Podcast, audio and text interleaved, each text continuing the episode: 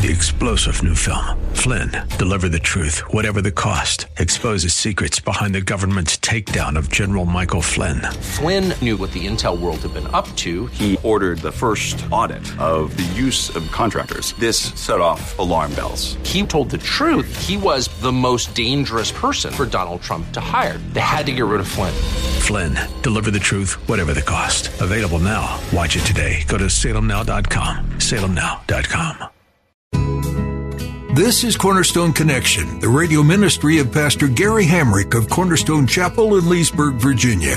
Pastor Gary is teaching through Hebrews.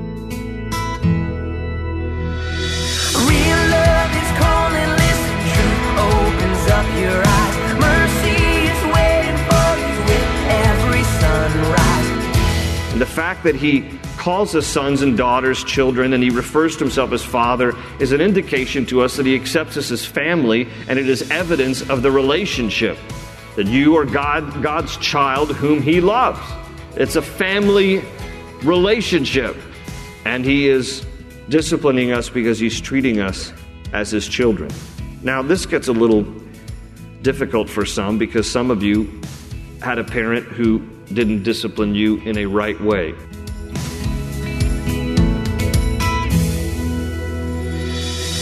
Discipline from God means that there's a change that needs to be made in your life. It's an important part of your relationship with Him. He corrects those He loves, and even if it's terrible in the moment, He's correcting you so you can be living right with Him again.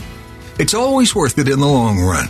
Today, Pastor Gary is going to show you how important it is to keep close to God in your walk with Him and to always obey when He says something. At the close of Pastor Gary's message today, I'll be sharing with you how you can get a copy of today's broadcast of Cornerstone Connection.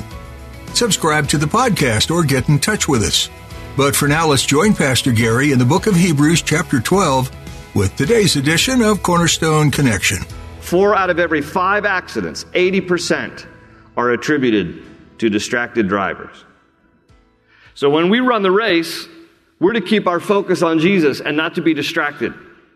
Not to be distracted by all this other stuff. And it's easy to get distracted.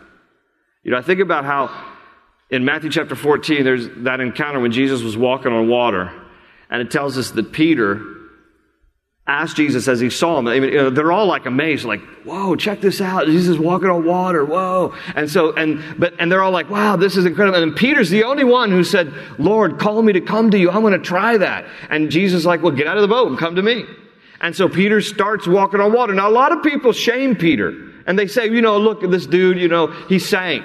Yeah, but the Bible says in Matthew chapter 14, it's like verses 28 and 29, that it says that he actually did walk on water. He actually did. He did something that the other guys weren't willing to do. But in Matthew 14, verse 30, it says, but when he saw the wind, which is interesting because you can't really see wind, but it just when he saw the wind, he began to sink and he cried out to Jesus, Lord, save me. All right, but the idea is as long as he was looking at Jesus, he was walking on water, he was doing fine. But the moment he took his eyes off Jesus and looked at the wind, looked at the things that were coming against him, that's when he began to sink. I commend the guy that he was even able to get out of the boat and do something risky like that. Uh, but the fact is that when he stopped looking, looking at Jesus, that's when he got distracted and that's when, that's when he sank. It's important for us to stay focused on Jesus. He is the author and the perfecter or the finisher of our faith. So he's the author of our faith. He is the one who has written the story of salvation. And he is the finisher of our faith. This is what Paul said in Philippians 1 6, that he who began a good work in you will carry it on to completion until the day of Christ Jesus. He will help us to finish. The one who got us saved will help us to finish the race so that we might enjoy the fullness of our salvation because he is the author and finisher of our faith. But the exhortation here is let us fix our eyes on Jesus. May he never be out of our focus. All right, now, between these two points of the writer of Hebrews saying, I want you to run freely, I want you to throw off everything that hinders and the sin that so easily entangles. And then this part here about fixing your eyes on Jesus, in between those two things is this idea of perseverance. And so that's where we get point number three that we're also to run as faithfully as we can. Because there at the end of verse 1, he says, And let us run with perseverance. Some of your translations say endurance, the race marked out for us. Nestled right in between here, throwing off everything that hinders and fixing our eyes on Jesus, we're told to run with perseverance or to run with endurance. There is this exhortation here about not giving up. If you've ever run track, you know how it is when you start to get that runner's cramp in the side and you have to keep pushing through and you have to keep running the race with perseverance. In James 1:12 it says blessed is the man who perseveres under trial because when he, when he has stood the test he will receive the crown of life that God has promised to those who love him.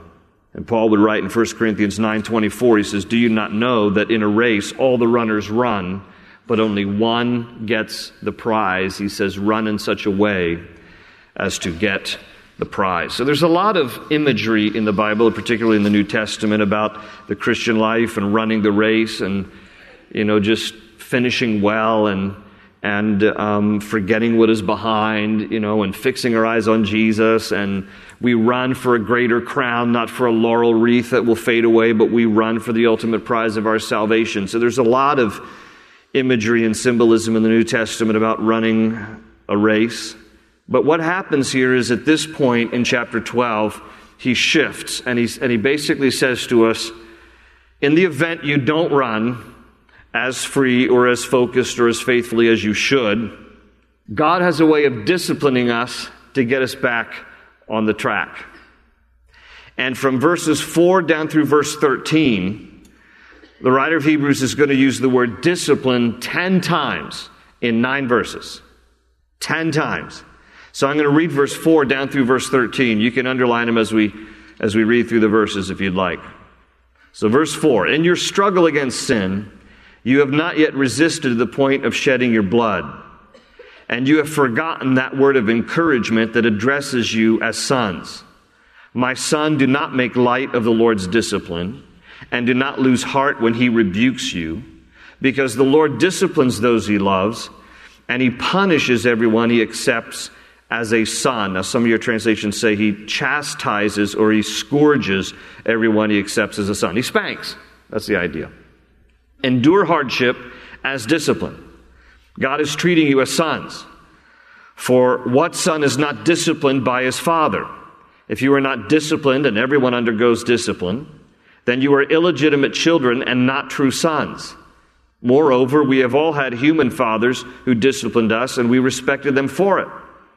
How much more should we submit to the Father of our spirits and live? Our fathers disciplined us for a little while as they thought best, but God disciplines us for our good that we may share in His holiness. No discipline seems pleasant at the time, but painful. Later on, however, it produces a harvest of righteousness and peace for those who have been trained by it. Therefore, strengthen your feeble arms and weak knees. Make level paths for your feet, so that the lame may not be disabled, but rather healed. So, again, here in that section between verses 4 and 13, the writer uses the word discipline 10 times to describe what God does in order to get us back on track if we ever were to get off track in, in this running of the race. And so, what I want to point out in these um, verses here from 4 to 13 are four reasons why God tends to discipline us. What does it mean when God disciplines us? And one of the things we read here in chapter 12, and it's very important, is that it means that we're loved by God. Because he says specifically there in verse 6, because the Lord disciplines those he loves.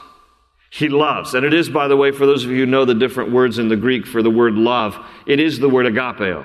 He loves us with an everlasting love.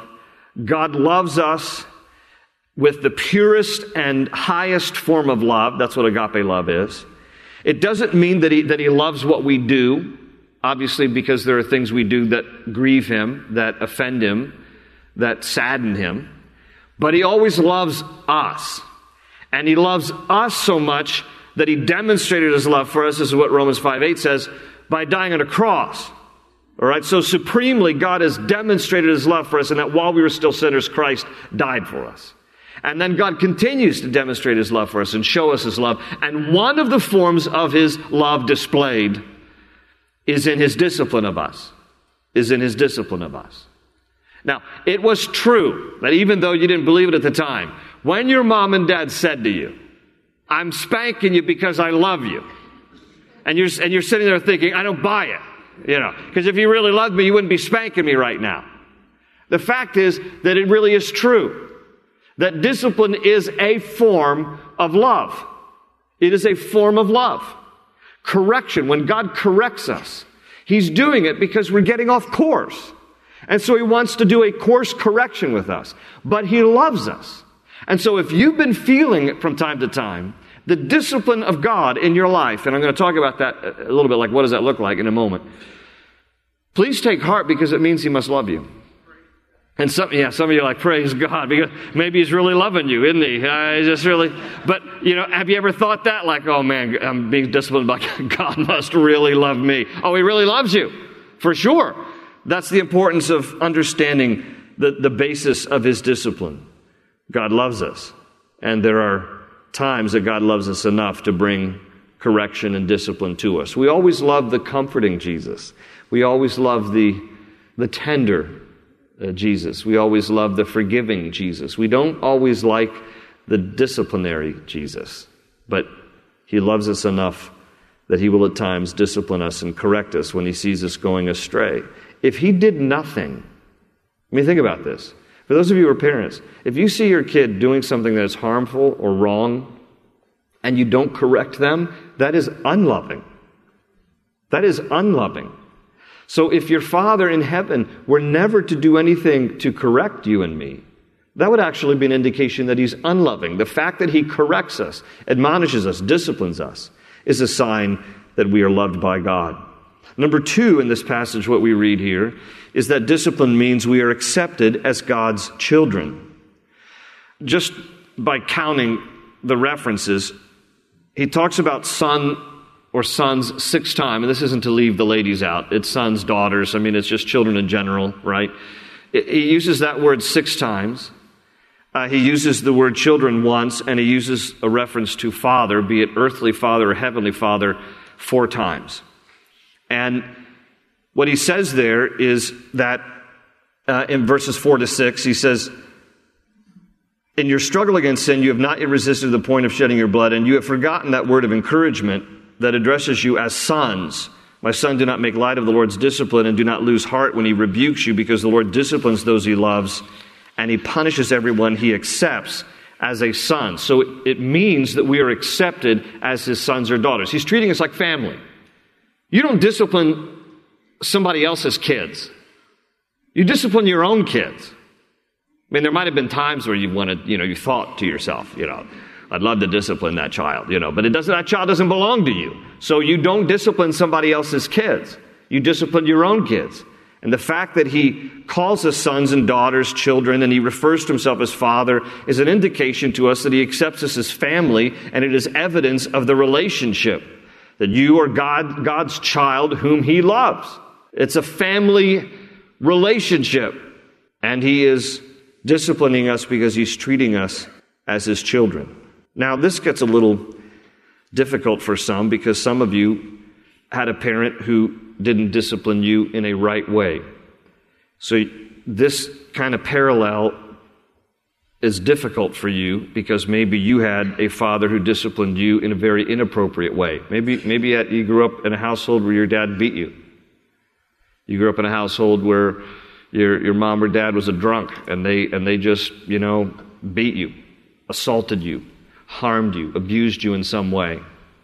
And so, this is not a perfect parallel because we don't have perfect earthly fathers or mothers. We have a perfect heavenly father.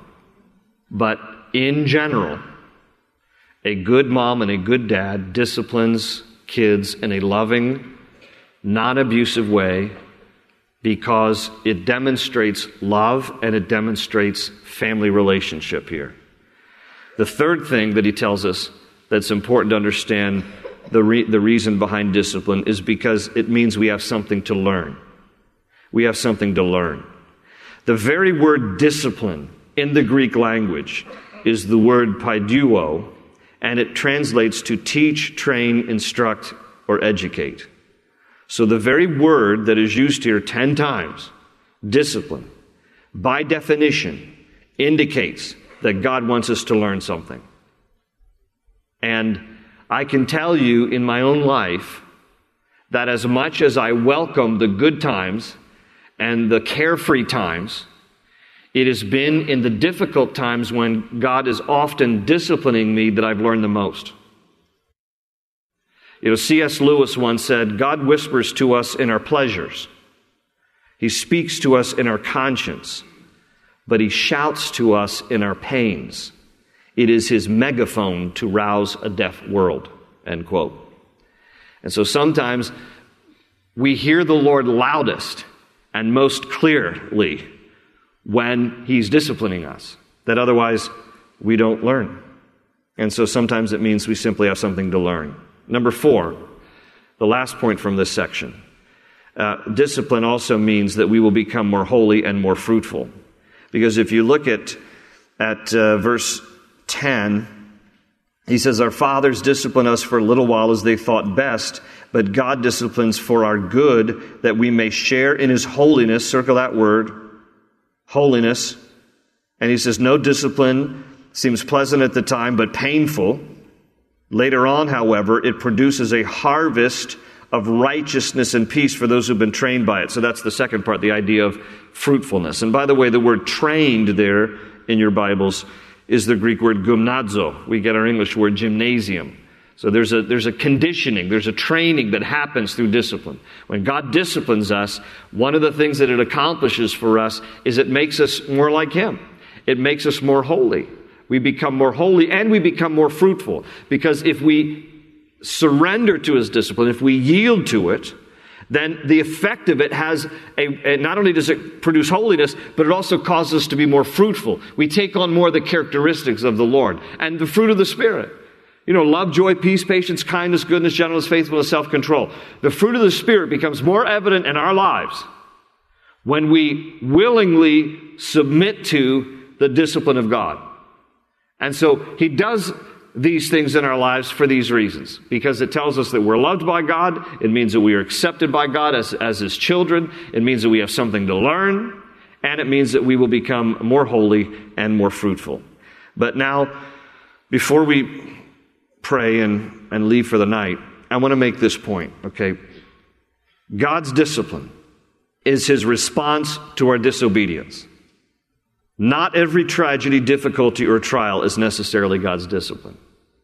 And I just want to take time to make this point before we're dismissed because I don't want anybody leaving here thinking that every trial and every difficulty and every disaster and every crisis that's happened in your life must be because God's spanking you.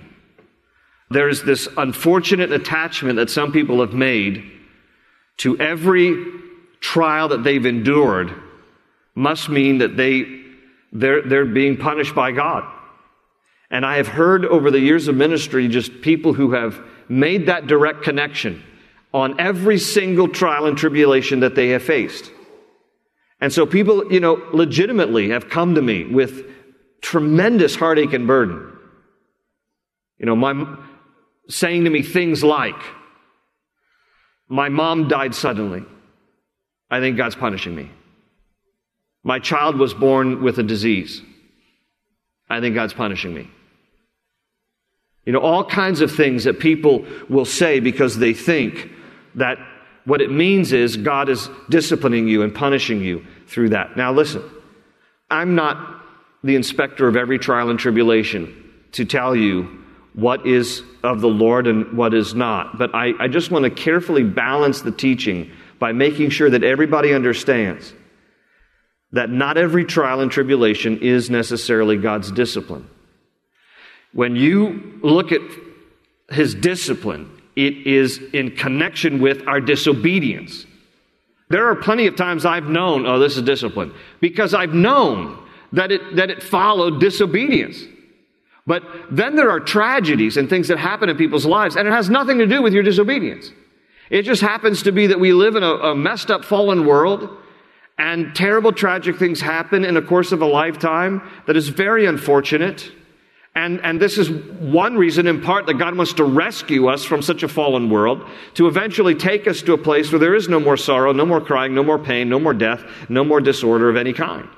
All right, and in the meantime, we live out our lives and we endure and we press on and we persevere so we don't grow weary. We run the race and, and, we, and we fix our eyes on Jesus. Okay? That's the whole idea. If, if, if it was a cakewalk, there would be no need to exhort us.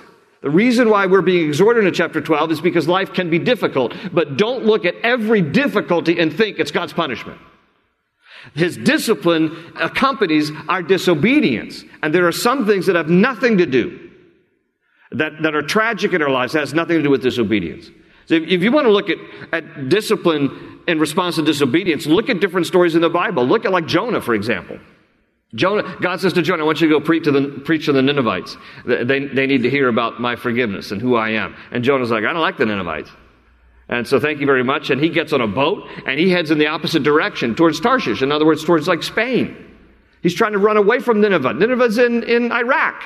So he's running away in the opposite direction. And when God brings this storm along at sea, and, and those in the boat think, you know, oh wow, we just need to. And Jonah says to the guys in the boat, listen, the reason why we're in a storm right now is because I'm running from God. You best just throw me overboard. And Jonah knows.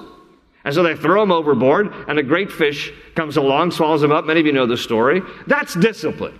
That's discipline.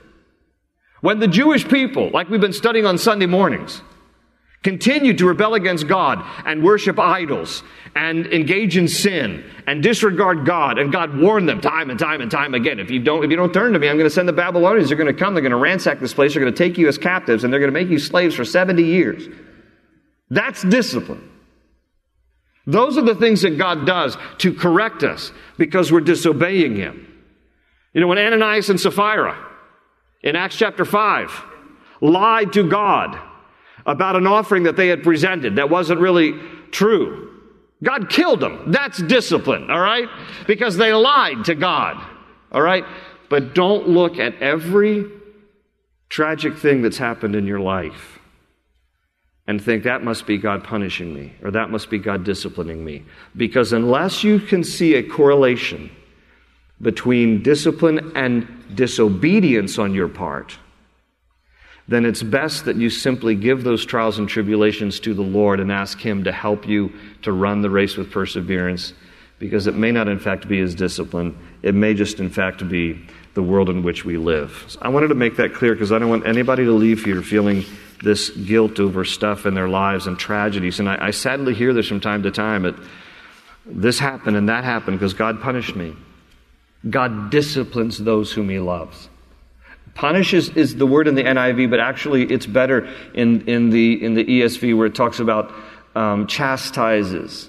And, uh, and New King James uses the word um, scourges because God will spank us to discipline us, but He doesn't punish. The punishment intended for us was placed on Christ on the cross.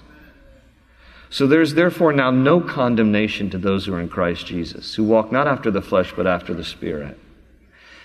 Punishment is not something that God does now. Discipline is what He does. The punishment was already paid for by Christ on the cross. So let's give thanks to the Lord our God who disciplines us from time to time because He loves us, He treats us as children, He accepts us in His family. We have something to learn, right? This is the work of God's Spirit in disciplining us.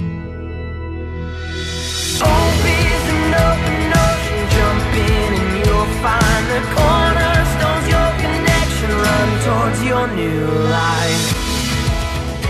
That's all we have for today's edition of Cornerstone Connection. If you'd like to listen to this edition in Hebrews again, or if you'd like to explore other messages from Pastor Gary through the Bible teachings, just visit our website, cornerstoneconnection.cc, or download our mobile app to stay connected to the truth of God's Word everywhere you go. It's a great way to have a quiet time anytime. You'll find a link at our website along with more information about the church behind this ministry, Cornerstone Chapel in Leesburg, Virginia. If you're in the area, come visit us. You'll find service times and more information at cornerstoneconnection.cc. Is there anything happening in your life right now that we could be praying for? We'd love to know how God is leading you and changing your heart. Or is there anything God's doing that deserves some rejoicing? Please let us know. We love that we can interact with our listeners and we feel honored to be able to pray for your requests. Give us a call at 703 771 1500. That number again, 703 771 1500. With that, our time with you has come to an end for today. Put a marker in your Bible where we left off in Hebrews and make plans to join Pastor Gary next time for more here on Cornerstone Connection.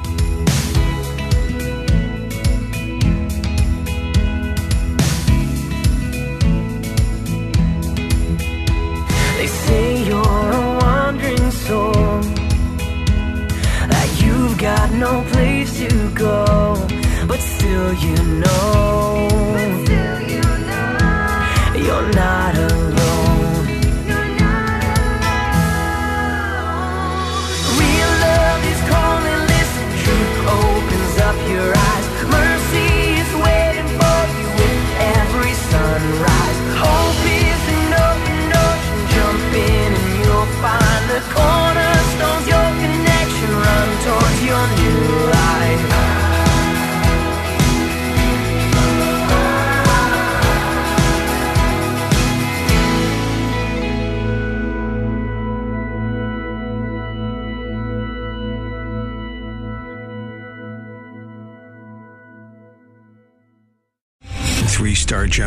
Michael J. Flynn, head of the Pentagon Intelligence Agency, knew all the government's dirty secrets. He was one of the most respected generals in the military. Flynn knew what the intel world had been up to. He understood its funding. He ordered the first audit of the use of contractors. This set off alarm bells.